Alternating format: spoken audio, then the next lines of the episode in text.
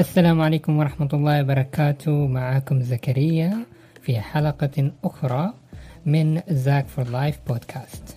كيف حالكم؟ طيبين؟ أخباركم؟ في الحلقة هذه حنتكلم عن الأسف.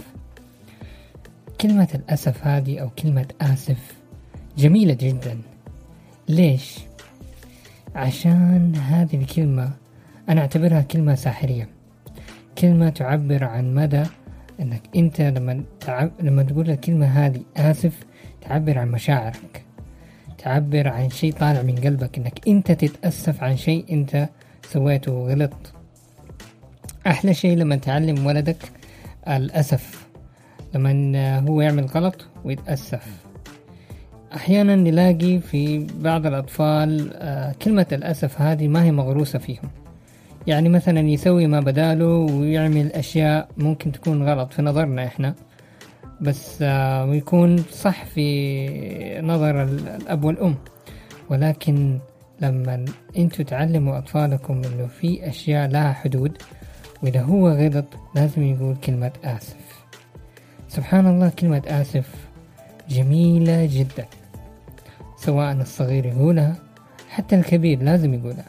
الكبير إذا عمل غلط لازم يعتذر ولازم يقول أنا آسف. لازم.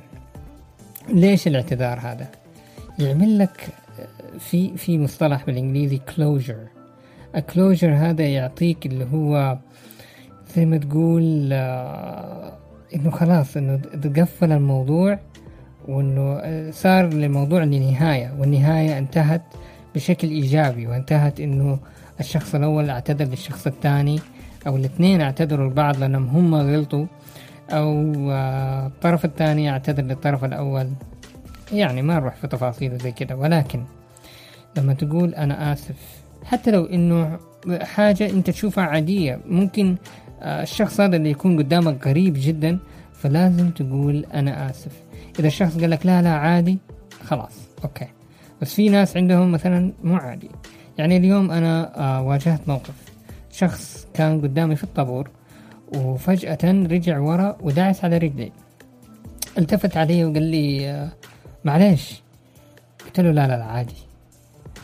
آه، أنا تقبلتها لأنه الرجال ما كان من النوع الابناتشيس ما كان من النوع اللي يطنش يسوي ما بداله لا كان من النوع اللي هو يهتم بالناس اللي حواليه. فهو طل فيا واعتذر. قال لي أنا آسف. أو قال معليش. على الأقل إنه إيش؟ أعتذر. في مرة من المواقف اللي أنا واجهتها كنت في سوق آه وكنت أنا في الطابور عند الكاشير فجأة جاء طفل اتزحلق وصقع في واحد. كان هو مع أمه والطفل جالس يلعب يروح ويرجع مدري إيش وزي كذا. المهم اتزحلق وصقع في رجال قدامي. فلما انصدم هنا في, في, في رجل الرجال طبعا الكبير الرجال الكبير كذا طل يطول في الطفل حسبه تعور الطفل ما تعور قام. حتى الطفل ما قال معليش أنا آسف يا عم ولا معليش ولا أنا آسف. كان الطفل يمكن عمره حوالي خمس سنوات. يعني هو يعتبر خمس سنوات إنه آه زي ما تقول إنه he's aware of what he's doing. يعني على الأقل إنه يعرف هو إيش يسوي. لكن راح إلين عند أمه للأسف الشديد والأم حتى ما اعتذرت وطنشت ومشت. الرجال يعني يعني أنحط في موقف محرج. آه، انعدم من آه، الشوز حق الطفل. فوق ده كله إنه هو يعني كان مستني كلمة اعتذار. وما جاله الاعتذار. فهذا موقف خلاني آه، أفكر في الموضوع. قلت لا في المستقبل لازم في عيالنا نغرس كلمة أنا آسف؟ نغرس الكلمة هذه فيهم عشان في المستقبل لما كمان يربوا أجيال يقولوا كلمة أنا آسف.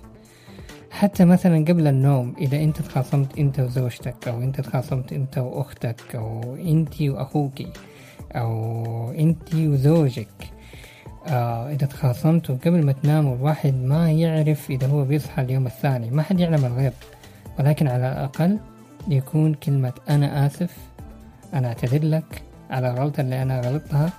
إذا أنت شايفني أنا غلطان أنا أعتذر.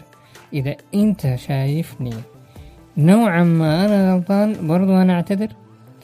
إذا شايفني نوعا ما أنا صحيح برضو أنا أكون الرجل الكبير ولا في الموقف إنه أنا أكون كبير آه، تعبير مجازي وإنه أنا أعتذر.